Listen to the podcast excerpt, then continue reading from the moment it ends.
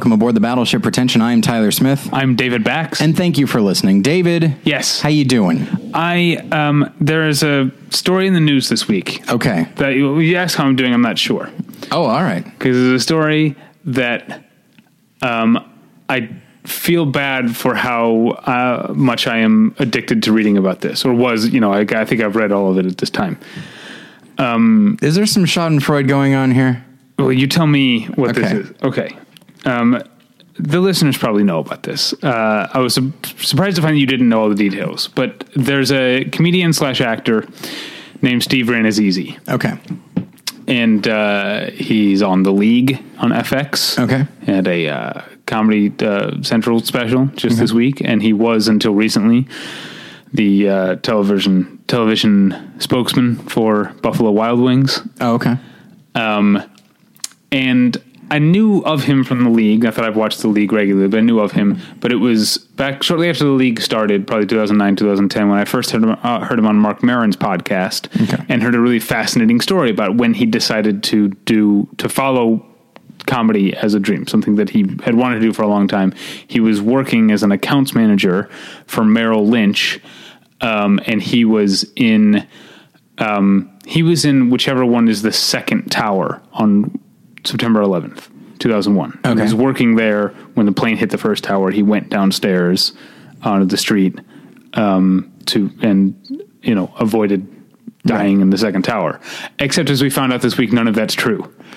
Oh boy. He has been for at least since 2009, if not longer, telling this incredibly detailed story Yeah. on Marc Maron's podcast, on Sklar Brothers podcast, on a Pauly Shore podcast or something. I'm right. not sure. Um, telling this story about uh, being in being in the World Trade Center on that morning, getting out, not knowing if his then girlfriend, now wife, had survived or not because she had been in the area as well, and not knowing, you know, um, having a hard time, eh, you know, first getting back to Brooklyn wherever he lived, Right. and then having to worry about is this person alive? But none of it. It's not true. How did they find out it was not true? the New York Times published a thing, uh, and I guess before they published it, they confronted him with it. They were like, "Hey, we found out this thing um, doesn't seem to add up," and then he, uh, I think he ended up um, admitting it uh, about the same time the story went up. Because like his lie was so like Merrill Lynch didn't even have offices at One World Trade Center or whatever. All right. Um, like that was like I think the big way they found out Yeah. uh, was that he said he was working for Merrill Lynch, um, which he never even did. He like did work for like a bank type thing like that Okay. in Midtown.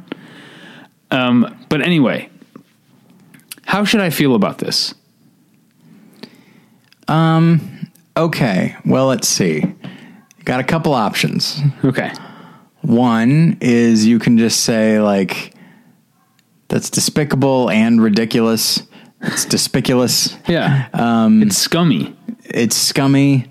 It's borrowing. It's trading on other people's tragedy so Yeah. you get sympathy. Yeah, Um, you know, so obviously that's all bad, and he's getting what what is coming to him as far as like you know stuff Right. taken away from him and that sort of thing. Um, so that's one option. Another option could be just like, and I try to force myself to think this way uh, whenever I am taking joy in other people's failure. um, that especially if they've done something like that you know. Um, failure is one thing but like something like like this is a real self-sabotaging kind of thing. Yeah, um, and that's just that like okay well feeling kind of sorry for him not because of the, what happened but that he felt that his own life was not interesting enough Right. to warrant any kind of sympathy or that he feels he has to lie to get people on his side Right. like thinking in terms of like okay that's that's a that's a particularly that's somebody with not the best image of himself that he feels like the only possible way Right. that people could sympathize with him is to cash in on something they already sympathize with and um so I, I'm choosing to let. I'll choose to look at it that way and just we say just like, talked in the movie journal this week about how I believe in forgiveness. Sure. And so I am struggling with like because I don't. I'm not. And it's not like I, I haven't like gotten on Twitter and like torn Steve easy a new asshole or right. like I'm sure plenty of people are doing that. yeah, um, yeah. I haven't talked trash about him because I do want to forgive him, Mm-hmm. uh, or you know, not that it's even my place. I am not. I'm not really a wronged party here, Right. Um, but you know what I mean. Um, but apart from like, I feel like I can um, be compassionate and want to believe that he has learned a lesson and that he is contrite and that, Sure. and that this has changed him in some way and still find the story just fascinating right Yeah, that, I mean, that's okay right because that's that's what i'm conflicted about it's like i'm enjoying reading about this or going back to his podcast and listening to him tell the story Oh, way too much That I don't think I would be able to to do. Um, just because when you when you're hearing somebody just say a very in-depth lie and every single detail. And then hearing like Marc Maron undoubtedly probably say like wow that's amazing you know? And just being like you know there there's there's an anger there it's weird how people will react when they are lied to, especially when it's a story that that uh, affects them emotionally, because it's just like I feel like people are are more willing to like hurt somebody if they tricked them and then made them look the fool, even if it's everybody. Right. And there's nothing foolish about believing. Why on why would somebody lie to you in this way? Um, but yeah, I don't think I, I don't think I would uh, be able to bathe in uh, in the craziness of it the way uh, the way you seem to be able to. I'm not condemning it because it is a fascinating thing. Yeah. Um, because in a way, it's its own little human interest story, and you just think like, because just like this is so detailed. Because the questions then are why did he feel the need to do this? And also, if he felt the need to do this, why not do more research? You know, there's you can look into like find out any of the any of the businesses that were located in that building and Yeah. just say you worked for one of them. If you were lying anyway, like Yeah. I don't know, it's just Yeah, they, they talked about this on the best show as well this past week, and speculated that perhaps this like it wasn't that thought out. This is something he said once, and then it kept catching on, and he kept Yeah. having to stick to it. Uh, that then that's probably more likely. I could see that being the case, yeah. But I'm I'm really fascinated. Like I. Uh, he still has like a couple weeks of shooting left on the last season of the league. Like, can you imagine going to work with people you've like worked with for seven years? No. and uh, they now know this that you've been lying about this thing the whole time. I, I can't. Yeah, I can't imagine. Um, yeah. Uh, anyway, I just wanted to bring it up. Uh, I'd love to get the listeners' opinion on how to feel about this. yeah. I think like a, a lot of his league co-stars haven't spoken that much about it, but Katie, Katie Aselton did say, I think a really, um, she pretty much said, I feel uh, very sorry for my friend Steve, and I also feel very sorry for all the people he has hurt by doing this. Yeah. It, that, that's the thing. It is possible to feel that like everything about this is just bad, you Yeah. know? And the thing is ultimately, you know, in, in talking about forgiveness, like forgiveness doesn't mean that there will be no consequences to his actions, like losing a job and that sort of thing. Right, sure, sure. That's the way it goes. And you can take a certain degree of comfort in knowing that like okay well justice has been served at least in some capacity Right. which is there is there are consequences to his actions um, and you can be comforted by that without like celebrating it Yeah. um, and then you can also forgive without saying without completely excusing the actions Yeah. Um, I agree with what you're saying, but also I like we don't have time to get into an idea, a dis- discussion on the idea and topic of justice okay because I could we could talk about it all day. It has nothing to do with Sure, movies, absolutely. But I do I do have actually some conflicts about what you know what we mean when we talk about justice. Like, um, what is the is what is the point of taking something away from someone, be it like their freedom and incarcerating someone, you know, is it just punitive or are we doing, is we, are we trying to make them a better person? Are we trying to make society a better place? I don't know. So I don't Well- know that like, is, is anyone other than Buffalo Wild Wings better off for him not being their spokes spokesperson. And I'm not saying that they're wrong to get rid of him. If like if that's going to if they believe it's going to hurt their Right, uh, yeah. bottom line, then they have a right as a as a for profit uh, venture to to get rid of him. But I just uh, I, I always have this question of uh, how we how we punish people and what it's actually trying to accomplish. Well, and that's the thing is like in this case, uh, I use the word justice, but I think I'm more comfortable with just the natural consequences. Yeah. If you are the spokesperson for a business and now you are poison, that business Right. will say, I don't want you around me. Yeah. So please leave. Yeah. Uh, you know, that's the natural consequence of doing what he did. Yeah. And so, um, so it's like, okay, so he is there, you know, he's suffering the consequences. So there's a, sen- there's at least a sense of, one could say, I guess, balance that he's not just doing this and then, oh yeah, I was lying for, uh, six years. Uh, sorry. And I was like, no problem. Everything's fine. You get to continue doing everything you've done before. Right. You know, in the same way that like, hey, I murdered somebody. I feel kind of bad about it. Well, all right. Just don't do it. Like there needs to be something, but in the case of like murder, well, what, what consequences are there except possible emotional consequences and retribution on the part of the victim's family or something Yeah. like that? So that's where the law needs to step in and say, all right, we're going to have this objective thing. Obviously, it's not going to pay for what was lost.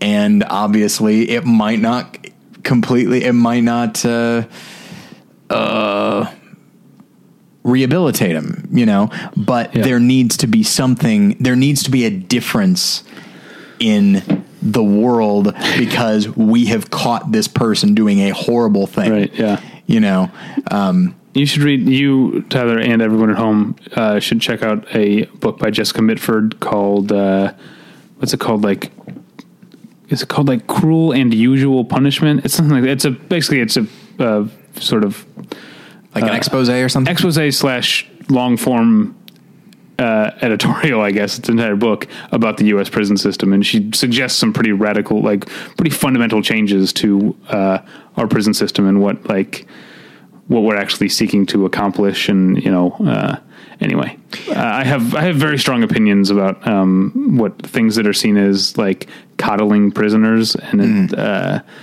because I tend to think that like the prison system should be less about the prisoners themselves and what they did, and more about um, making this society as a whole better. And if that means quote unquote coddling them to to in the in in the interest of rehabilitating them, then we I don't think we should waste time whining about how they don't deserve certain things. Uh, it's not about them, really. Yeah, it's such an interesting idea, and boy, are we! Are, uh, I'm sure our sponsors are going to love this. Um, the uh, I don't think we've said anything that controversial controversial yet. I don't think so, but I'm sure there's like, what the hell are they talking about before they get into movie? You know, like, uh, but it's, um, you know, it, like we're getting into like concepts like what is punishment and what is the purpose of it. Right? Yeah. It's It just as a lot. concept, not even legal concept, as a concept, except maybe as a possible deterrence. And and for some people, if that's how they see punishment, then the worse the punishment is, the bigger the deterrent. Right. You know, it's like if somebody goes to prison and it's basically just kind of like a hotel, but they can't leave. Right. Well, that doesn't seem like much of a deterrent. If they go to prison and they are regularly raped and they are in a horrible situation where they're where like the light is not turned off and they are not able to sleep in the darkness, like people would say, now don't get me wrong, I think that's horrible, but like people would say, well, if if, if punishment is purely a function of deterrence, then the, the worse the better, you know? Yeah. Um, I think obviously that just makes these people more monstrous. So I feel Yeah. like, you know, but for some people, it's like, I don't care if they're more monstrous. We're punishing them. Yeah, and I don't think that's even if it works as a deterrent. I don't think it's worth the uh, the sort of grime on our national soul. I think that Yeah. you get from that. It's sort of to an extreme example. Like I am very much against catcalling. You know, this is a this is a uh, um, uh, a topic that is uh, in a lot of people's minds in recent months. You know, the uh, the, the idea of street harassment that a Oh, woman yeah. can't just go about her day without being uh, uh, you know harassed or remarked upon.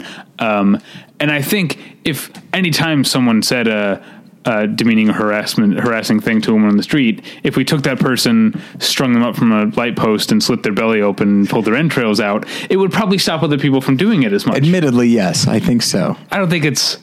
I don't think that's a solution. I think there's something to be said is- for the sacredness of human life, even this. if they're scumbags. It's a solution. I don't know if I'd say it's the solution.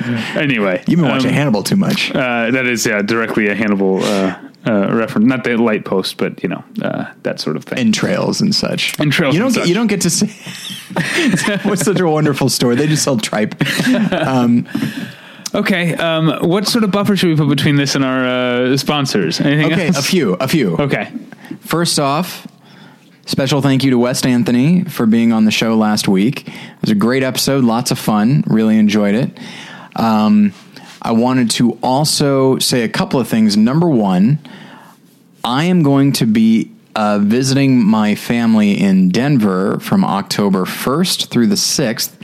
And if we have, like, I'm going to say two or more listeners that would be at all interested in like having some kind of meetup, which frankly, I'm just going to go ahead and say is going to be at Denny's or something like that because I I don't have the energy to like find some hip place. You're just going to have to go where I go. All right, that's how it works. So if you want to go to Denny's with me and you live in Denver, email me Tyler at battleshippretension.com sometime in the next few days because if it's only if it's only like one person, uh, then I probably won't do anything about it. But like two or three, that's fun. okay. I've done I, that I before. I still think Denny's is a weird choice. or whatever. Like I'll find something like, uh, hey, a Buffalo Wild Wings. Yeah, well, I- that, honestly, a place that has beer would like Oh, is a little bit true, more yeah. conducive. You know, That's even if it's a chain, if there's a Ruby Tuesdays, sure, absolutely. um, Cheddar's. Um, I'm trying to think of chains that I don't think exist anymore. Just- yeah. just- Um, Ro- Rock Bottom. Oh, I've there a never heard of that one. Uh, I don't know if it still exists. Yeah. Okay. So maybe not a Denny's, but just like like it's probably Wait. not going to be like a super hip bar or something yeah, like that. no, like a Hooters. Where's the Hooter? Like, tell, email Tyler with your, your neighborhood Hooters, your favorite Hooters or Tilted Kilt, um, and uh, that's where the meetup will be. What are all these places you know? You know what a Hooters is, I know what that is, but what's a tilted kilt? Tilted Kilt is Hooters, except it's like they're in like it's uh the the the waiters are wearing skimpy plaid skirts because it's got like a Scottish theme. Oh, I see. Okay, Um, both cases, restaurants that are not about the food. that's true. Yes. Although people are like, oh, but I love the wings at Hooters. Like, yeah, I'm, yes, I'm sure that's why you're going there. and they're also not good. I, have you ever been in a Hooters? Um, I have been in two Hooters. Okay. Um, yeah, the one at, by Hollywood and Highland was my first time when I first moved to Los Angeles. I went there uh, with my uh, ex girlfriend and our friend Frank Feel My Wrath McGrath. Yeah. uh, I was like, I'll never go here again.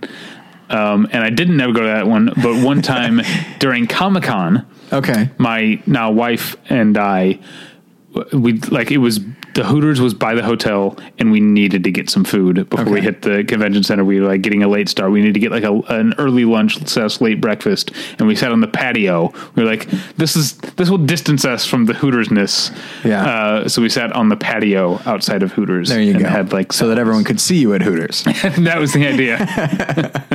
Yeah. So yeah, I- twice in my life I've been into a Hooters. I went to one uh, to uh, I was working at so I was on my uh, high school newspaper staff and we had to sell sell like ads to local uh, establishments.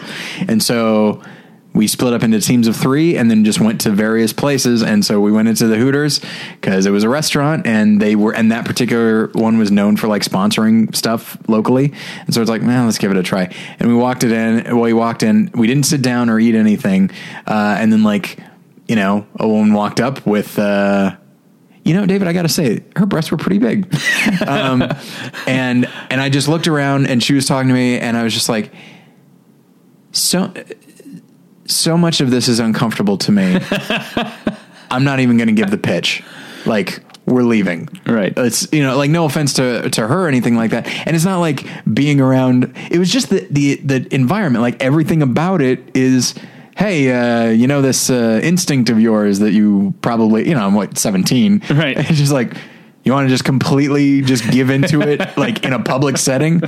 Um, yeah, so no, thank you. But um, yeah, so if you're interested uh, in now, Hooters is not one of our sponsors actually, but if you are interested, Not yet. not yet. That's true. We did sell it pretty well, I think. We Um, gotta head back to uh, Nixon, Missouri. Talk to that buxom lady. See if she's still there. oh boy, that was 15 years ago, uh, or maybe 16. I'll bet she's still beautiful. Oh, no question about it. But there's no question that within six months they rolled that over. Oh, sure, I see what you mean. so uh so yeah, if you're in Denver, email me Tyler at battleshippretension.com. Um, again, if there's even just two people who would be interested in meeting up, I would love to do that because I enjoy talking to uh, our listeners. So, um, and then lastly, something that we have not said, but we, we've been meaning to is uh, there have been a number of unexpected expenses. Uh, we had to replace our laptop. We are getting to the point where we might need to replace our uh, soundboard. Yep. Um, And so, you know, we've been we've been making some money through sponsorships and through the premium episodes, and that's great. But a la- an entire laptop and a soundboard that adds up, and so And we also want to. Um, we want to try to attend Sundance for the first time. yes, there's year. that too. So if you want to, if you're dying to hear what what Tyler and David think of, you know, short term thirteen or whatever, Oh, uh, whatever movie uh, that comes out of Sundance that I'll probably mock. Um, You're not really selling it great. No, I I think some of our listeners like hearing me mock uh, Fair enough. superficial, slick, safe, faux indies. Indies for your parents. That's what those Ah, are, right? There we go. Fair enough. Um, yeah, so uh, I will say that if it would be really great if uh, if you haven't purchased any of our premium episodes or our commentaries or anything like that, uh, those are always available. Um, you know, we, we always offer donations, but at the same time, we also offer something so that you can sp- you can give us money and you get something in return. So um, you can find all that stuff on the side of the uh, the main page uh, at battleshippretension.com, and uh, anything that you could uh, do would be great. Um, and we will get those to you. You know, anything you order, we will get to you within 24 hours. So, All All right. right. Well, who's uh, who's paying for this thing? This Dave, well, David, here's the thing. I wanted to talk about a film called. Now I got to make sure I got this uh, this name right. okay, straight out of Compton. That's the Com- Compton. What? Uh, J U N U N. I believe it's Junun. Okay. All right. It's directed by Paul Thomas Anderson and will be showing at the New York Film Festival on October 8th. The following day, it will I have imagine it'll be in theaters nationwide the following. David, just shut up a minute and let me talk, all right? I'll tell you where it's going to be. It will have its exclusive worldwide premiere on Mubi, which is our sponsor. Very exciting. Uh, so that will be out uh, on October 9th, so be on the lookout for that. In the meantime, you can watch movies like Cut Out the Eyes, The Dossier, The River of Life, and many other films made available as a function of the Cinema on the Edge film series. Uh, for those that don't know, Mubi is a streaming service that brings you a new movie every day, and you have 30 days to watch it. That means there's always 30 wonderful films to enjoy, all for only $4.99 a month. But for listeners of Battleship Pretension, we've got a deal for you. You can try Mubi free for a month just by going to mubi.com slash battleship, and you can get your first month for free. All right. This episode is also brought to you Here we go. by Ryan Barrett, CPA, Badass. the official financial consultant of To Battleship stars. Exactly. Exactly. Hey, potato, potato, you know? Um, so as of the night of recording, there are only 213 days left until tax day. You've got so you've got a little time, you got a little cushion there, but it always helps to have an expert on your side. Ryan has 12 years of accounting experience. Though based in Denver, he uh, hey, Denver, Ryan We're one down. Come out to Hooters. I predict my comfort level is will be about the same if I were to go 15 years later. I'd be like, I'd be like, oh, um, mm, nah, I'm sorry. Uh, I, I have, I have no business to, to, to give you. Um, What about Bennigan's? Bennigan's is fun, although I can't help but associate with Butters as his favorite restaurant. Um, I can't help but try to say it like he says, like Bennigan's.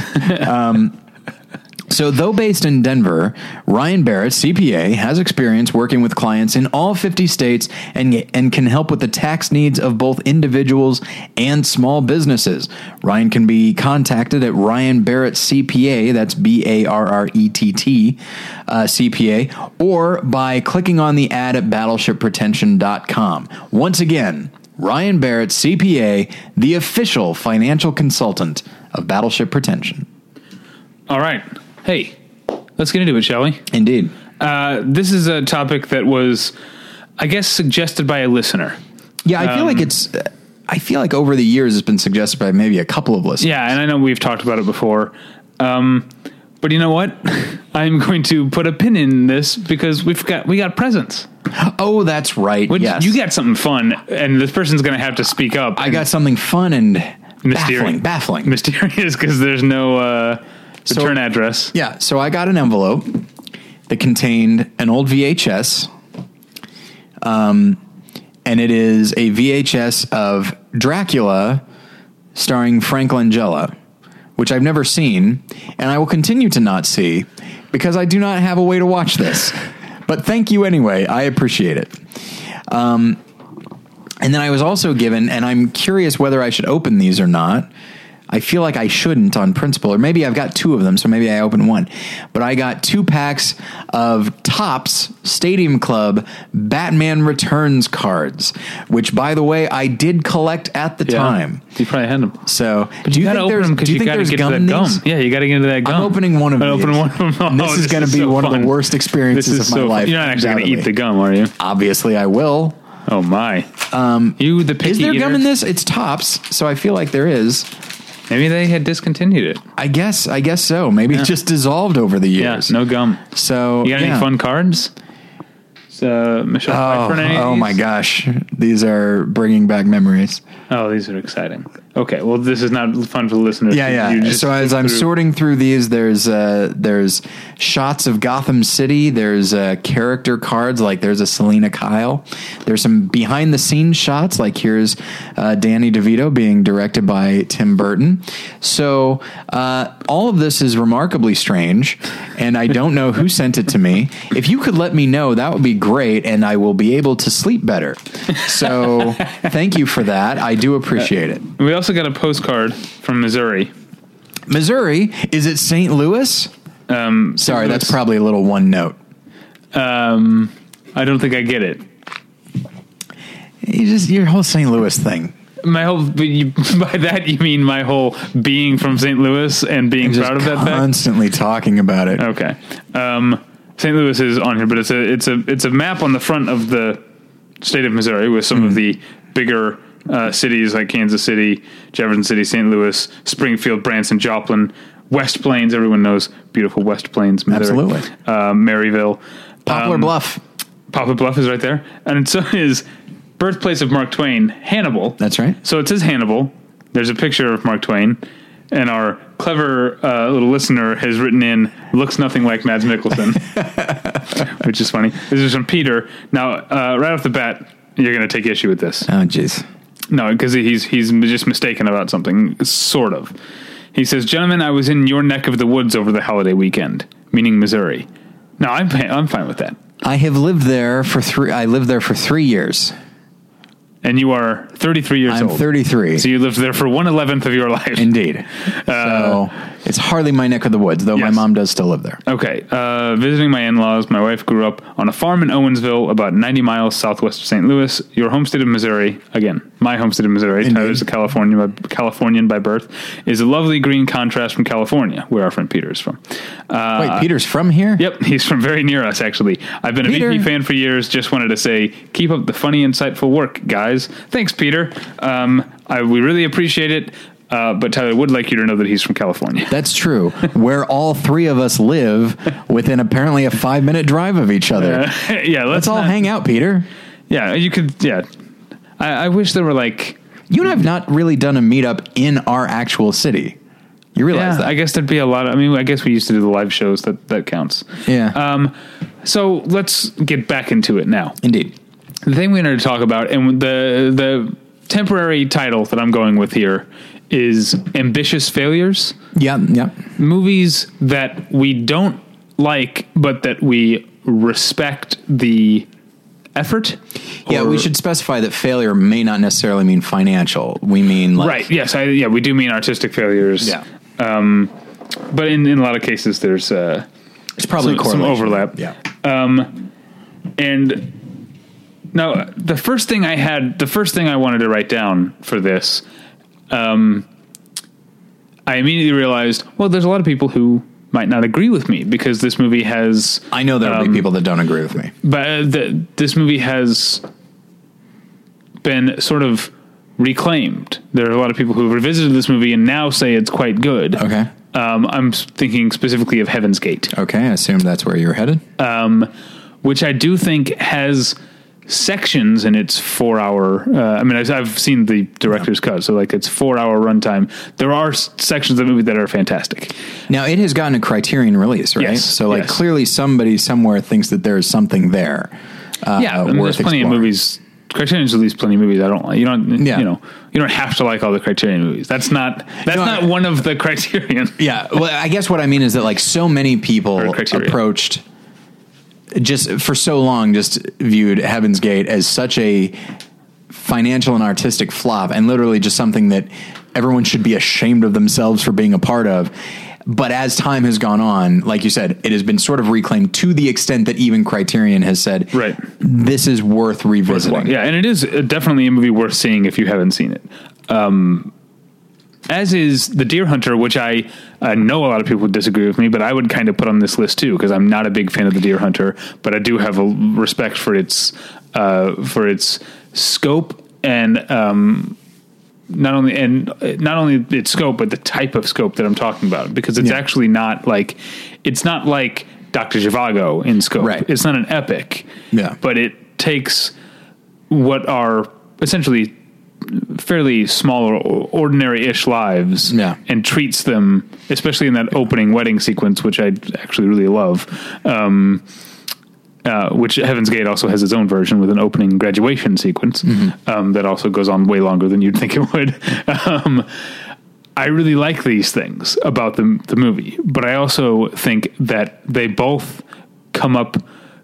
No, you know, uh, ironically, they come up short because they're both way too long. Yeah. uh, and I don't just mean that runtime. I mean that um, Michael Cimino just couldn't stop indulging himself with these movies. And Yeah. there's, I know I've talked about this before because it's one of my favorite lines in all of movies. Uh, I guess it originated in the stage play, but in the movie Six Degrees of Separation, which is a movie I love, directed by Fred Schepisi, I think. Um, Donald Sutherland is talking to, in a flashback, talking to his kid's like first grade teacher, and talking about how in their art projects he's he's an art collector and art dealer and Mm-hmm. he's talking about these are all so good. Like how do you how are you teaching all these little picassos or whatever? How are you making them? And she's and she's like i'm not teaching them anything. I just know when to take the art away. Yeah. and i feel like there was like michael cimino was the sort of represented the downside of the 70s new hollywood in that people were like this is what these kids want to make. This is what people seem to want to see. Let's let them do whatever they want. And they and he ended up making what probably could have been good movies that get watered down by just there being too much of them. Yeah, I remember years ago, uh, Graham Elwood was on this podcast and he was talking about the natural. And he said that, uh, you know, one of the most iconic aspects of the film is the ending and just this amazing home run. And it's the like the biggest home run in the history of anything, um, including ideas. Um, but he said that, you know, he grew he grew up loving that movie and really resonating with it and it really made him feel certain things and but then he, he said that he had found out as he got older that the that uh, that the director actually wanted it to be like a strikeout, you know, Uh-huh. and he had this moment where he's like. It was like the he said he remembered it was like the first time he'd ever had this thought, which is like maybe the studio was right, you know, which is such a rare thing, Yeah, you know, yeah. to think. Um, and of course, in the uh, in the movie journal this week, we talked about the Magnificent Ambersons, which is usually the thing I point to when I talk about the e- the inherent evil of studios. Um, but uh, an argument can be made. I think a lot. Uh, as I was writing uh, my my list here, and I'm sure it's remarkably limited. Um, a common denominator actually has to do with filmmakers given so much leeway. In fact, probably total control. Um, and that's the thing. I think that's that might be for me almost a prerequisite in an ambitious failure, which is to say, movies that don't really work, but you and I still have an admiration for because what's at the core of it? It is a filmmaker really willing to explore the space, so to speak, to the point that he probably doesn't even know when to stop. And it's like, well, that's an instinct I will always like, even if it doesn't turn out well. Right. So I will always have a certain degree of respect for these movies, even if I may not actually like them. Well, one that came when I was looking at other people's lists for this sort of thing online Mm-hmm. as research, one that I wasn't surprised to see on a ton of lists, even though I disagree, Yeah. is Cloud Atlas. Because I actually do think that's a really, I think that is a successful movie. Um, but I also fully understand why some people don't. Sure. And still respect how, uh, how go for broke it is. Yeah, I feel like Cloud Atlas it succeeds on so many levels um, that I don't know. It's like it's so big and it's and it's unrepentantly big. You know, it just y- there's a certain exhilaration that you can tell that they felt in in in how they were making this movie, and to me, it feels like. Uh, so I kind of counted it as a success, but I know plenty Yeah. of people that don't. and also because it's not just that it's big, but it's also it's weird, like that it's these six different stories that like are so wildly uh, disparate, but they're the the directors, the Wachowskis and Tom Tykwer. Um, tre- they treat the movie as if it hasn't occurred to them that it might be weird. Do you know what I mean? Yeah, they're completely sincere and earnest, and Yeah. it's just like it's it's it's a very and maybe this is a problem p- people have with it. It's very it's it's unself conscious. Like they're just it's it's weird to be describing Cloud Atlas this way. It's surprisingly straightforward, at least in its tone. Right? Yeah. Um, and I feel like other filmmakers would at least have somebody say like this is a little weird or something like that. I don't know how they would do it either in tone or actually have a character, almost a Han Solo character say this is ridiculous. um, but no, they just, they just completely went for it. And, uh, I will actually now use the opportunity to talk about my Wachowski sibling film on here, which is Jupiter Ascending. Oh, which I never saw. I do not like it. It is not very good. Uh, I believe when I talked about it, um, I, I basically just talked about what a misfire it is. But I do respect, and I don't know, I, it didn't do well. It was a bomb. Like I'm sure they put a lot of money into it, and I think they had total creative control. Um, and I can see what they're trying to do. And I respect what they're trying to do. They're trying to, you know, so often and I think you and I are not necessarily on board with this, but so often film nerds talk about, you know, they kind of they sort of make an idol out of the concept of original content, uh, especially if it's like some, any kind of blockbuster. oh, right. Um, and it's like, yeah, but just because it's original doesn't mean it's going to be good, right. Uh, See Pacific Rim. for example, uh, or Jupiter Ascending. um, but I appreciate that they decided they were going to try and go out on their own. I mean, the last time they decided they wanted to do something like original, they made The Matrix, and that's that turned out pretty well. Yeah. Um, whereas this, like, it is, it's clear they're trying to. They set themselves up for like a possible sequel. They created a universe that can be expanded upon. It is. It does feel like they're trying to make kind of their own Star Wars, and they're trying to capture the imagination of people, the imagination of I would say younger people as well. I think if I was if I was 13 years old or 12 years old, I think I would probably watch the movie and maybe even maybe like it. I'm not sure though.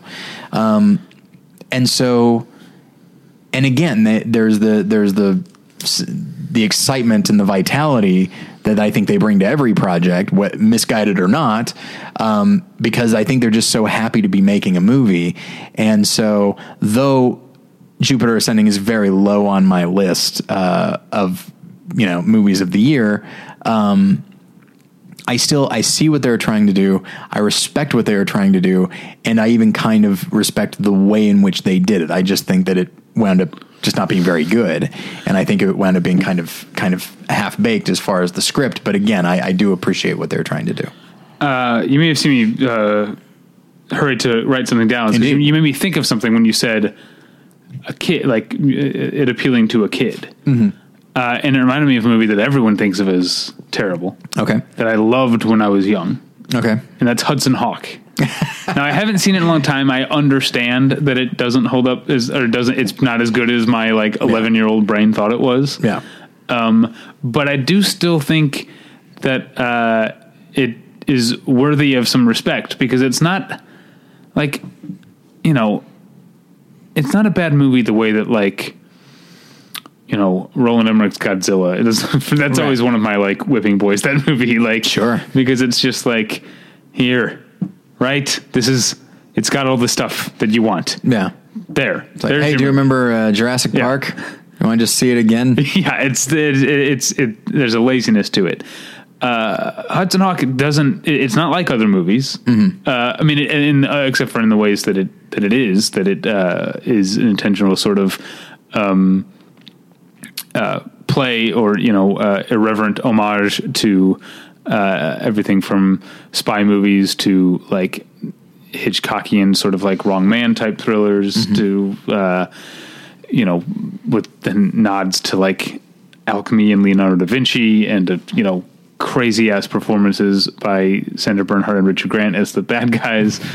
uh, God, I'm like talking myself back into just loving this movie so much. Unbridled success. That's what this movie yeah, was. I I mean it's intensely convoluted with a very corny sense of humor, and also mixed with the corny, goofy sense of humor, Mm-hmm. it's violent. like people are constantly getting killed in it. Okay. it's such a weird, weirdly toned film um, that I don't. I would have to go back. I understand that it's probably not entirely successful, but I do have some respect for uh, how uh, you know left of center Hudson Hawk can be.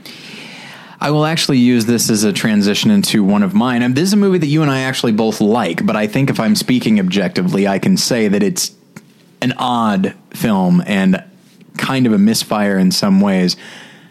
But I respect what Tim Burton was doing with Mars Attacks. Okay. Um, no, I haven't seen that since the theater. I think. Oh, okay. So, right. yeah. you might not like it as much as you did at the time, Really? but I, Okay. I still like it. But I recognize that it is a flawed film. But I also recognize what he was trying to do with it, which is so on um, on more than one lesson. This episode isn't going to go up until November, but uh, but Josh and I were talking Okay. about um, the Best Picture nominees of 1974, and I believe one of them is The Towering Inferno. And then there are the airport movies and uh, you know just these disaster films this these big cast disaster films. And if you want to look at mars attacks like that it makes a lot of sense. And it came right after independence day. So it was just kind of his and those movies tend to take themselves pretty seriously um, and i think that's what he was trying to do he was trying to sort of use this old, you know, baseball card series, you know, this old, I believe, a Topps series, Yeah. um, and use that, which probably influenced some of how he thinks about art in general. Um, use that to sort of poke fun at this sort of Hollywood staple of the big ensemble cast disaster or action or sci-fi or whatever you want it to be and is doing that but just regularly and so there's a lot of death a lot of destruction Yeah. you know and you get it's like it's like jack nicholson in two roles and he dies in both um you know, uh, but then you also uh, have like, you know, when you think of the excitement of in Independence Day when they finally figure out how to bring these ships down. Now let's contrast that with how the aliens are brought down in Mars Attacks, which is to hear Slim Whitman. You know, like it's ridiculous. Um, and again, like I think you know, you see the aliens' heads explode, and it's funny at first, but then just keeps happening. So I feel like there is something of an overkill aspect to it, but I do respect and admire what he was trying to do, and I'm sure at the time, like. Tim Burton, like he was allowed to do whatever he wanted to do, and he wanted to make this movie. Yeah. So more power to him. Um. So I'm trying to find a transition into something that I wanted to bring up because you talked about. Uh, you're talking about like Tim Burton being allowed to do whatever he wants to do, and you said that was a common theme. But I also have one on here that um, is almost the opposite, and it's uh, like it sort of reminds me of like I didn't see the Josh Trank's Fantastic Four, Oh, that's on here. um, but yeah, he was within the confines of not having a lot of freedom. Yeah. Trying to do something different than you'd expect. Yes. And it made me think of another movie that is about 100 minutes long. You and I have talked about it a lot. Okay. For 60 of those 100 minutes, it's maybe a masterpiece, and then it completely falls apart. Uh, and that's um, I Am Legend. Uh, oh, sure. directed by uh, what's his name who does the Hunger Francis Games? Lawrence. Francis Lawrence. Um, I kept wanting to say Laurence Fishburne. That's I knew that wasn't it. That's all right. Uh-huh. I I, said, I just said Slim Whitman and almost said Whit Stillman. That's usually how that works. Two different people. Um, the like the things that happen in that first hour of I Am Legend, and the way the story is allowed to unfold, and the and the way that it's allowed to be just one human. Yeah. Uh, I guess there are a couple of flashbacks, teases of you know uh, what happened. Yeah. um, is so ambitious and gets really dark. Not only in what happens. Um, I mean, there's there's something that happens in that movie that I always I always want to spoil for people just to warn the people who would be upset by it. Um, but uh, I don't want to. I don't like to spoil movies like that. Yeah. Um, but not only in what happens, but just the the darkness and the sadness of this guy's life. You know, Yeah. of his survival and his being alone, and that he's still motivated by something that becomes even more tragic once those flashbacks tease Yeah. out. Uh, it's an amazing, amazing hour of of a movie With And then- maybe the best acting that Will Smith has ever done. And I don't say that lightly. Yeah, yeah, because I like him. Uh, and then some other people show up, and it's not it's not their it's not the actor's fault. It's just the screenplay. It just seems like it's almost like you know we like to paint the studio with a broad brush. and I'm going to do the same thing here. They're evil. It's like they stepped in. and They're like, okay, you've had your fun with our money. Yes. Now we're going to have this Hollywood ending where this you know. Sad scientist guy we've been watching for an hour is going to run around shooting machine guns, Yeah. and it's just going to turn stupid. Yeah. Uh, and it's it's a it's a real. It's almost like their backward, their their uh, backs were turned for a while. Yeah. and then they turn like, "What are you doing with our big Hollywood uh, zombie movie starring Will Smith?" yeah yeah Yeah, it's, it's But if, yeah, if you haven't seen it, watch the first hour of I Am Legend. I, mean, I guess you Yeah. watch the whole thing just to see how it turns out. Um, but yeah, it really is a fantastic movie. I, I really enjoy watching yeah. that first hour. Well, and that's and that I did put Fantastic Four on here because you can see because even even if Josh Trank was allowed to do everything he wanted to do, I still think it wouldn't have been a great movie, but it would have been an interesting one. He was doing interesting things. I think the the and everybody has said this that you know that the best part of it is when these characters uh, are coming to grips with what their powers are, but they're not thinking them of them as powers yet. It's hey, I used to be a human, but now I'm a big rock monster, or hey, I'm always on fire. Like it's just it's very strange stuff, and I think he wisely, like he did with Chronicle, I think he wanted to get to the bottom of like what would it be like to suddenly be a different thing. Like Spider Man, he's stronger, he's more agile, he's by all accounts better. The Fantastic Four, as much as uh, they have these amazing abilities now, but they're not necessarily better. They're different. And in some cases, they're not even, you know, in the case of The Thing, he's called The Thing. Yeah. You know, like he's not even a human. Uh, anymore. He's humanoid, and that's about as far as you can go. And so, like Josh Trank, really trying to explore that. It's like I would have loved to see what would have. Ha- I would love to see his finished film because I still think the pacing is off. I still think it's not written very well. I still think there's some odd character beats, but I respect what he was trying to do, which is sort of deconstruct aspects of the superhero origin story, and then and then there's a moment. It is astounding. It's like there comes a moment when it says one year later, and what happened in that year is the studio took over and made a completely different film, and uh, and so Fantastic Four is such an, a, a fascinating disaster. Um, but I do respect it. I, I respect in the same way as like as I Am Legend. You can see what he's going for in the first hour, and while it while what he's going for is not nearly as good as what I Legend was, um, I respect it a lot, and so it is. He's being ambitious, and but it still is a failure for a number of reasons. And I and I feel like even if he was allowed to do what he was going to do, it still might have been a failure, uh, but it would have been an interesting one. This is getting this is like an old school Battleship Pretension episode where we're just like going know, back, back and, and forth, forth. naming naming movies. The old Is- days. That's fun, right? I guess so. Okay, I people like that. Let's see if the listeners like All it. Um, I uh, this is the third thing I wrote down, so clearly it was high on my uh, uh, at the top of my mind on this, and I want to talk about it because I don't think you feel the same way. Or I'm Okay. not sure. Uh, let's talk about Lady in the Water. It's on my list. Okay, because we uh, in the in the movie journal this week we talked about the visit. I haven't seen it, but you uh, enjoyed the visit. Uh, Mm-hmm. called it a return to form uh, in in some ways for M Night Shyamalan. Um, Lady in the Water. There's there's a apart from the tone of the movie, which I do uh, find interesting. There's a sadness to that movie to me because I can almost feel M Night Shyamalan in a like. There's almost like an innocence to the movie where he's like, he's like, he's showing you something that he really truly thinks is beautiful. Yeah. and people are mocking it, and people don't get it. People don't get why he feels so strongly about this thing, and I find that uh, very sad because I really think Yeah. there's a lot of him in this movie, and sometimes it comes out in in bad ways. Um, but uh, in other ways, it's this. Uh, it's almost like a uh, a look inside the me- both the mechanics and the power of storytelling Sure.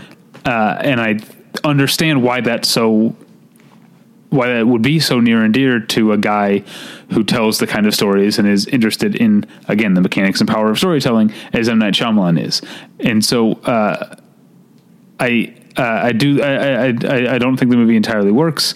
Um, I think it's a fascinating uh, piece of cinema history, but I do there is this whole other element, uh, a whole other tragic element uh, to it, in that I don't think M Night Shyamalan was trying to make something weird, even though the result is a weird movie. Um, eh, he's trying to show us something that is very important to him. It is almost like unbridled imagination, which is just letting it go, uh, almost like the imagination of a child, you know, um, letting it go and just putting it, putting on film wherever your imagination happened to go, which is not going to make for the most satisfying structure. Um, but no, it's on my list here as well for a lot of the same reason as Jupiter Ascending, which is he's trying to do something kind of special. He's trying to capture a, t- a certain tone, a certain type of imagination, a certain maybe even a certain time in not only his life but maybe everybody's life when the sky was the limit and stories didn't have to have structure. It was just here's a new development and just like the way you would play with your friends. Here's a new development and let's just go with it. Um, and it doesn't always work. It's it's certainly it, it seems very half baked. I do think there's a great deal of ugliness there in how he deals with the critic because I feel like that's the adult coming in. That is not Sure. that is not the childlike innocence and fun. Right. That is him being like anticipating that people aren't going to like what he is doing and uh, responding to people not liking what he had done previously. And so I feel like that bothers me. So it doesn't work on a lot of levels, but I still do respect it. And I still do. Um, I remember like seeing the posters and seeing like, you know, the, the, the wet footprints, uh, and just being like, that seems fun. It seems like a, but more than fun, it seems like there's a, a wondrous quality to it that I was, that I was hoping he would capture and he did not, uh, or at least not to the point that I found satisfying. Right. Um, I see. But yeah, so uh, we can move on. Uh, do you want me to go ne- next If you want, I mean, I've got more to talk about. With, Uh, about Lady in the Water? No, no, just Oh, okay. more movies. So I will. I do want to bring up a few that I genuinely do not like. Okay. Um, I don't know if I have anything like that on here. I have. Yeah, oh, I do. Um, don't you worry. The first is the Hobbit trilogy. Uh, okay. Yeah. Um, And this is a prime example of a filmmaker who needed to be limited, and nobody limited him, uh, least of all himself. And but I can see what he is doing, and I understand the instinct, which is he wanted to explore this world as much as he possibly could, with the knowing full well that like the Hobbit is going to be my last choice, my my last chance to explore Middle Earth, even though Tolkien himself explored Middle Earth a lot but in things that don't necessarily lend themselves to being in films. So, so uh, Peter Jackson said, "All right, I'm going to try and incorporate that in the, into this, even though it does not fit, it does not work, it slows things down, and often as he is, as he's in." You know, incorporating aspects of like Sauron and stuff like that. It's like, well, now what you're doing is you're lowering the stakes of the story you're ostensibly telling. yeah. um, And so I don't think the trilogy works. I think it's it, it's very frustrating. There are occasional flashes of like what it could be, um, but I I can see I can see where it where it comes from and why he wanted to do it. I can certainly see why the studio wanted it to be three films, but I Yeah. can see why he really wanted to that he just really wanted to spend more time in this world. I think you're giving him more credit than I would. Um, Okay. Because I think uh, part of this, the, the the the title we came up with here, "Ambitious Failures." I don't think that I see that much ambition in The Hobbit. It seems like uh, he's fall, in a way falling back on uh, somewhere where he's comfortable. And not even doing it with his whole heart the way he did with the first uh, trilogy. That's that's that's what I that's the impression I get when I watch those movies. With a couple, like you said, a couple. There's there's like one sequence in each movie, Yeah. right. Uh, although now I'm trying to think what the one in the third movie I would can't think be. of one. um, but in the first movie, it's the sequence with uh, uh, Gollum, and in the second movie, it's the sequence with the talking dragon. Yeah. Um, So let me th- let me suggest this that because I, see where you're coming from, and I feel like maybe the initial choice is not ambitious, but within that, the Okay. way he made it, I think, is ambitious. Um, to to turn that coin around. Okay. Talk about something that might not fit the list because I'm not sure it can be considered a failure. Okay, It's sort of like I'll let you know. Um, I've said now the movie. th- This isn't uh, the example, but to compare it to something, the movie American Psycho is amazing. I love it. Sure. Uh, the book American Psycho, which I think you haven't read, I haven't right? read. And I said this before. You've had It's- me read passages from it, which uh, I'm still getting over. Okay, I'm sorry I did that. Um, American Psycho, the book, is something that is like I don't. I think that Bret Easton Ellis accomplished everything he set out to accomplish when Yeah. he wrote that book. In that, by that rubric, it is, it is a success, successful novel. Sure. I don't really enjoy reading it uh, with a couple of things that are darkly funny. Yeah. Um, uh, but I, I I don't think it's a failure. The movie version of that, where a director made the movie that he set out to make. Yeah. uh, I'm using he in this uh, sense because the director I'm talking about is man. But I don't know if that makes it a good movie or not. Is Gus Van Sant's Psycho? Damn it! I meant to put that on here. Okay. and I forgot. Uh, thank you. Yes. Right? Like, Yeah. it- he you know he set out to make this movie Yeah. and he made that movie and good for him. mission accomplished like it's but but it's yeah this uh, you're right to to to jump on that from what I was saying about The Hobbit, which was like the initial impulse might have been one of the most misguided cinematic choices in history. But once the decisions, once the wheels are in motion, it's like, all right, you did it. Congratulations. It's a hundred percent unnecessary, uh, but at, from a purely experimental standpoint, you know, which I guess is what we can, how we can approach all, uh, a lot of these is just a filmmaker, whether it be wanting to explore a world, whether wanting to explore his own imagination, wanting to explore what makes a a great movie a great movie and see if like will it still be great if I do the exact same thing but like if it doesn't come from me if I'm making somebody else's choices will it still be effective Right. you know like I respect that I think that's Well, an interesting yeah. idea I've always liked, uh, you know, Roger Ebert's uh, uh, uh, almost uh, apologia for the movie is to say that Gus Van Sant remade Psycho so that no one else would. Yeah. Uh, almost like he intentionally made a subpar movie to say, see, the original's better. We don't need to do this. but how is it subpar that's the thing I think in casting actually but um yeah. Like he made choices and I think this goes It's also in color. there's that too yes. I don't know if that's necessarily the reason it's not as good, but Yeah. that it's something that's different. Yeah, it is such an interesting experiment, Psycho, because I do genu what I was talking about before is something that I've only recently started thinking about. I think probably because I rewatched Psycho, which was yes, these are the absolute right choices for Alfred Hitchcock. Right.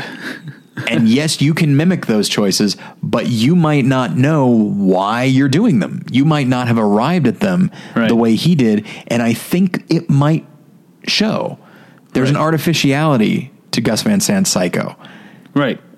Um, yeah. because but- he's not doing what he like. I would love to see if Gus Van Sant directed Psycho the way he would want to do it. Wouldn't that be amazing? uh, it could be, or it could be one of his. Uh, I mean, that It could be Gerry. It could be Finding Forrester. Yeah, he, Who that guy's a, he's a coin toss. Like sure you really is. don't. It's a gamble going to see a Gus Van Sant movie. That's true. Um, but it's sort of like it's an. I, but it's it's intentional. Like he he knows what he's doing. Yeah. it's like an experimental and self-aware version of what Zack Snyder did with 300, which Okay. is like I'm going to adapt something and put none of myself in this. I'm going to adapt it literally as faithfully. If if Frank Miller had made a movie instead of a comic, this is what it, and and that's why you know 300 ends up being so such a piss poor movie in my opinion. I do have Watchmen on my list. Um, Okay, uh, I can I can see it. Why don't you make the argument, make the case? I think the ambition, you know, you and I have talked about how like when Zack Snyder is def- is uh, described as a visionary, it's usually when he's doing the exact opposite of that. right? Um, yeah. and so I don't think he's being visionary when he decides he wants to adapt uh, Watchmen as as closely as he can. I don't think he's being visionary, but I still I do think it's ambitious to just say like I, look I know this isn't the standard movie structure, but I think this story is so strong and these characters are so strong. I want to see as much of them as I can. I don't want to make a lot of changes. I want to see if this works.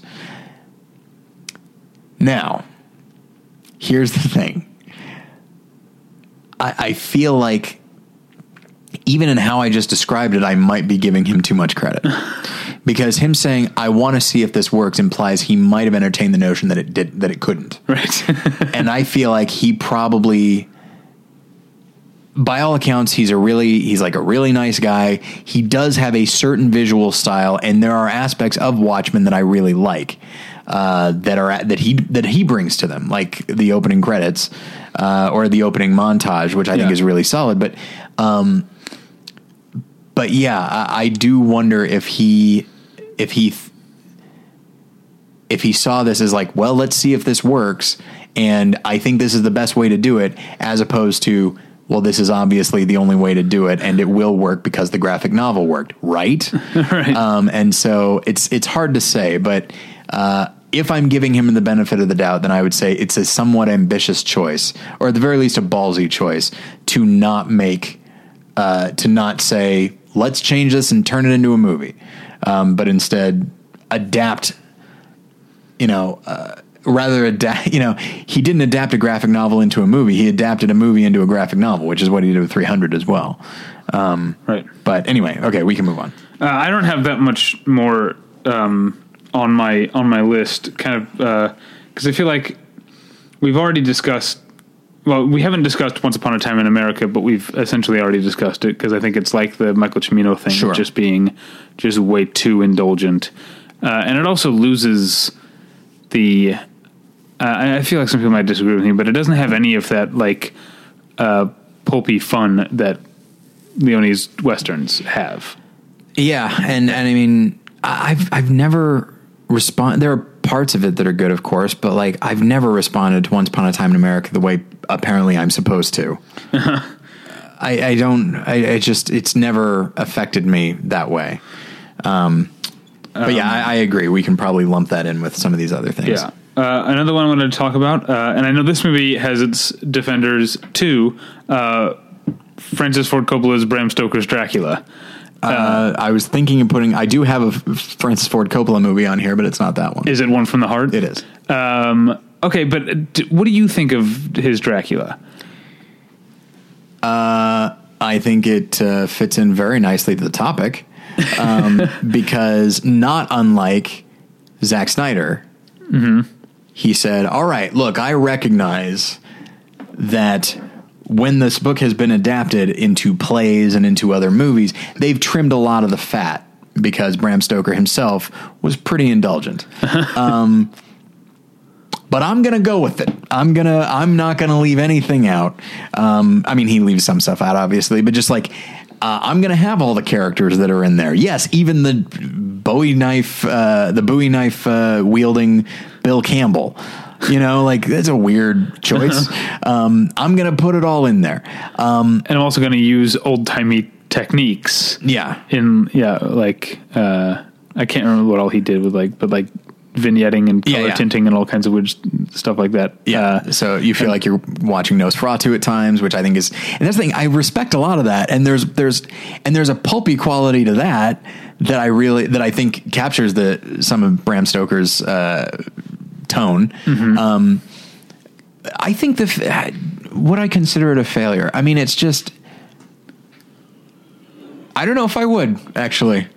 I think he accomplished everything he wanted to accomplish, and I think, I think by having like a re- by by focusing in on the relationship between uh, Gary Oldman and Winona Ryder, I think he th- I think he found a nice core there that we can still latch on to, and that is a nice bit of that provides structure and context for almost all the other random mass shit that's happening. um, including Anthony, Hopkins, you know, huge performance. He's in a movie with vampires, and he's bigger. yeah. like Well, it's astounding. he is Anthony Hopkins. That's true. Um, do you th- do you what do, what do you think of it? I don't think I enjoyed it when I saw it, but it's also been a while, and my my respect for it and for the choices might go longer, go you know uh, a longer way now if I saw it now. I haven't seen it in a long time. I feel like I'd like to see it again. I think I feel like you and I watched it when we lived together in Chicago. Yeah, I think we did. Um, and, and I, I, I just felt like it's, uh, yeah, it's, it's, its tricks, um, were distancing to me. I felt like I couldn't get away. I couldn't find a way into the movie because I was always so aware of the movie in a way. I can definitely I, I can see that. Um, But I don't know if I would feel that way now because it has been a long time. Yeah, I would. I could see that. Yeah, I would like to. That that's one that every time I see it, like on Blu-ray for like probably five bucks, part of me is like, I bet that's gorgeous on Blu-ray. Yeah, uh, probably is. It's like I guess I should buy it, but I still haven't. So maybe that speaks volumes. I don't know. um, okay, so looking through here, I'm trying to think if there are any that jump out at me that I can talk at length about. we Um, don't need to go too long. We, Yeah, yeah. Uh, we, can, we can wrap up soon. Okay, I'll. Uh, I haven't talked about this in years, David. Okay. Years. Grindhouse. Oh, All right. I, I never saw it. Okay, yeah, I saw it. And I wish saw it, the um, way I, the way it was apparently meant to be seen. I saw the double feature at the And a couple weeks ago at the cemetery, they showed that. the whole thing. Yeah. Oh, neat. And uh, it sold out really quick. I was I'm definitely gonna go, uh, and it it sold right the hell out. I'm surprised it doesn't. I, I feel like around Halloween every year, I, I feel like some, you know, whether it be Cinefamily or certainly New Beverly at this point, I feel like they would play that. Like Yeah. it's a it's a whole evening, you know. Like, and I think that's what I do. I both respect and do not respect Grindhouse. Um, I respect it because, in the same way that Gus Van Sant wanted to kind of pay homage to Hitchcock, um, Tarantino and Rodriguez decided like they wanted to pay tribute to this thing that shaped who they are as filmmakers and try to try to recreate that experience for modern moviegoers um, and younger moviegoers who never would have experienced that and, and still and can't anymore. Um, I respect that. Like there's there's a great deal of love for film in that, but I do think that they, I, I enjoy uh, Planet Terror a lot more just because I don't know it's because it's just way more batshit crazy. Although apparently, and people have said this, and I, I can see where they're coming from. That actually, Planet Terror is more of an '80s uh, horror movie than an actual grindhouse movie, and I can see that now that I think about it. But um, but the whole project, it's this may be a shitty thing to think, but part of me just thought like, if it's a function of them getting it out of their systems, great. And sure enough, Tarantino did wonderful work after that. Mm-hmm. So if he needed to get that out, great. But part of me feels like, all right, look, for the amount of money that you that, that was spent on these films, you could have made a wonderful Tarantino film or a wonderful Robert Rodriguez film. Like you could have you could have been you could have made one of your great films but you chose to do this instead. Like you have do you know how hard it is to get a movie made and this is what you did? like it, it's just it- it's just so frustrating. It feels like they're they're it sort of feels like they're slumming a little bit. They're they're doing it affectionately, but I feel like they're slumming. They're operating below their capability. Um, so that they can try to recreate something. And the other thing that gets me is like they try to do a thing where because they have a uh, they have you know the missing reels. Like uh, a character gets a lap dance and bef- and it, right before it happens uh, there's like a reel missing and then it jumps to after it's gone. Because a, a common thing in grindhouse theaters is the projectionist would cut out those things for himself. Uh, now here's the thing I guarantee you that nobody going to see a grindhouse movie uh, found that to be endearing. They were probably deeply frustrated that those things were gone. Only somebody who has moved uh, beyond grindhouse films and looks back on this whole experience uh, affectionately, only they would ever find charm in that. Do you know what I mean? Yeah, no, I do. Like, like there's a there's a I'm just really enjoying your passion about this. there I haven't talked about it in a lot of years. This is great. Um, and so it, there is an element of slumming and like going back to the old neighborhood and hanging out in all the places. Like, yeah, but the people who will still live there, they, they might not enjoy your little attitude about this. Uh, you were able to get out. You were able to uh, extract something from the grindhouse experience that other people didn't.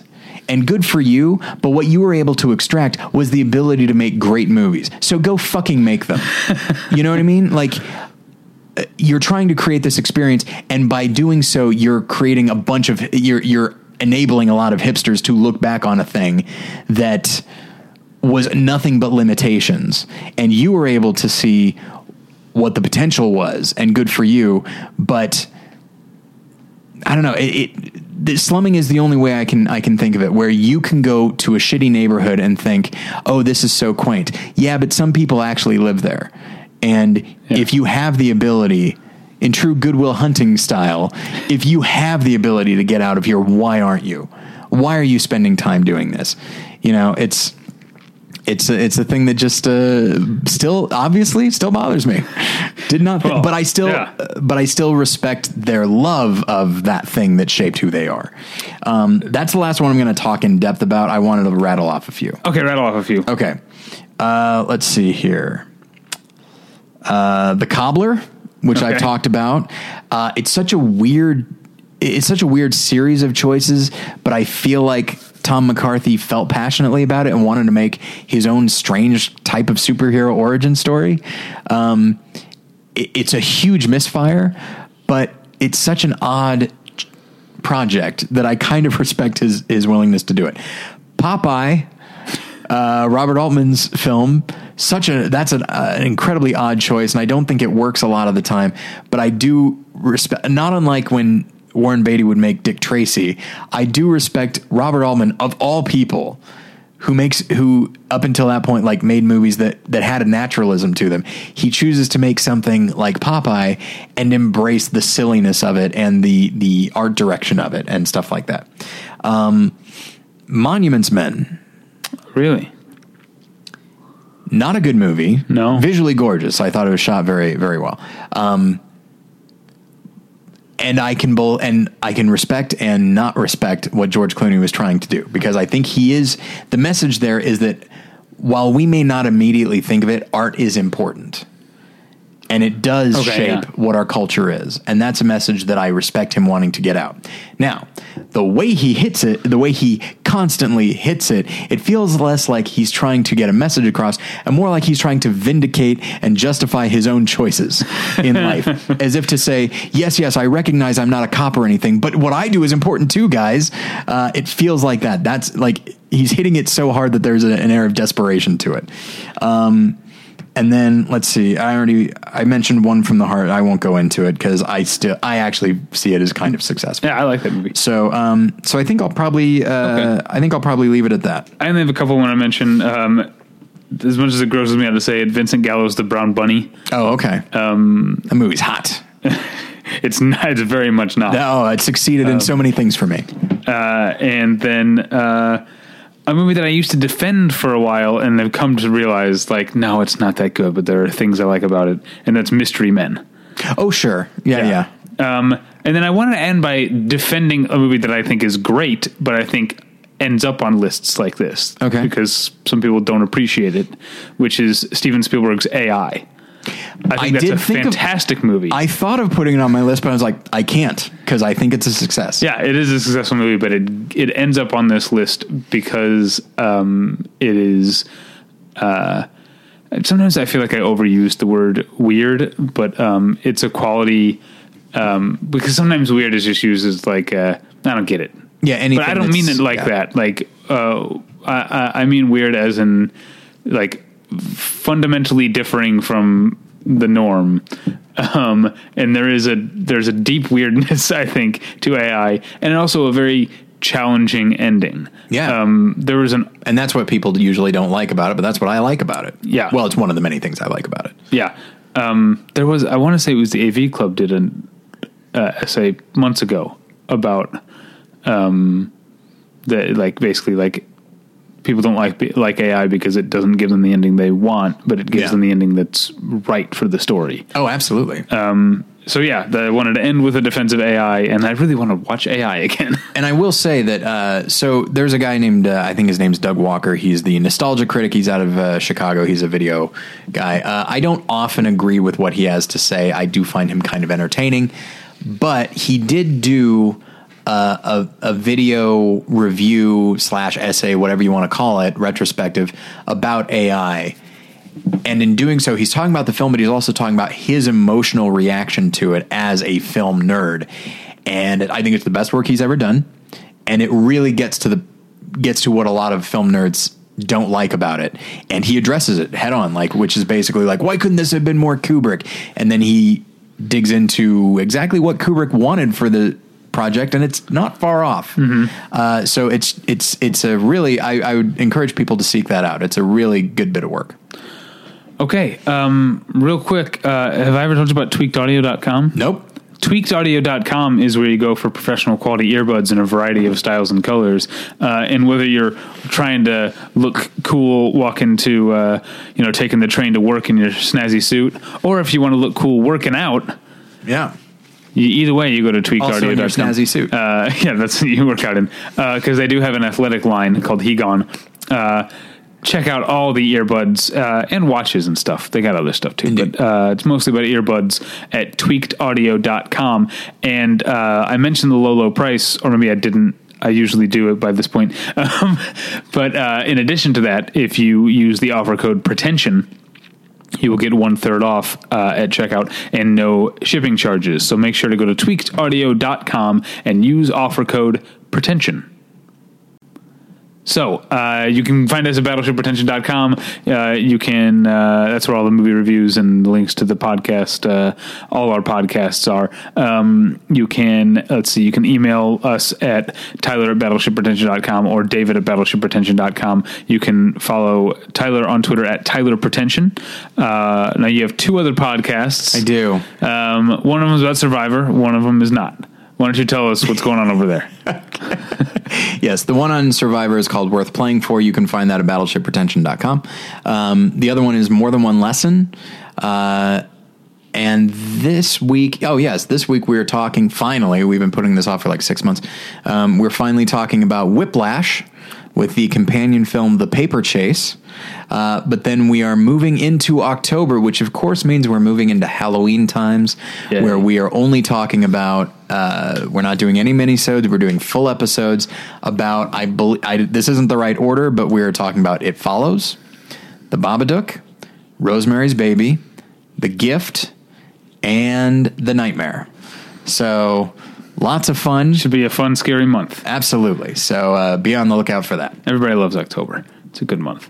Uh, my other podcast is about television. It's called Hey Watch This with Paul and David is the full name, I guess. I never say it, but that's the full name. Um, and this week, uh, it's fall premiere uh, premiere slash returning uh, season premiere week. So we'll be talking about How to Get Away with Murder season two premiere, which I'm very excited about, and we'll also be talking about Heroes Reborn because Paul apparently thinks it's funny to make me watch two hour premieres of stuff I had no intention of watching. Here's a fun fact, David. Uh-huh. You didn't listen to my episode No, where I, didn't. where I subbed in for you. Uh, so the person who answered the trivia question, I believe, in the previous uh, previous episode, um, Micah Bennett, who I believe is one of our listeners uh, out of New Zealand. Hi, Micah. Um, what was that? I said hi, Micah. Hello, Micah. Um, I believe he said, "Don't send me a prize.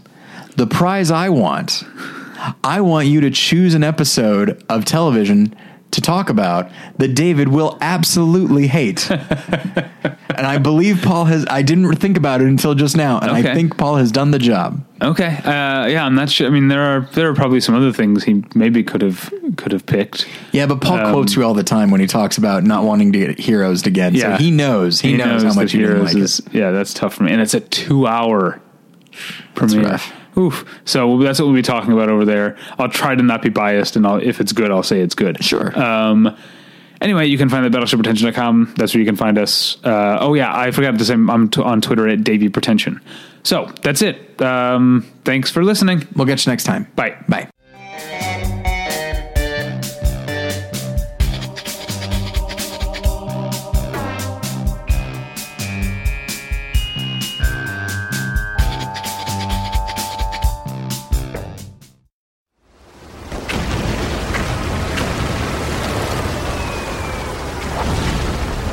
This program is a proud member of the Battleship Pretension Fleet.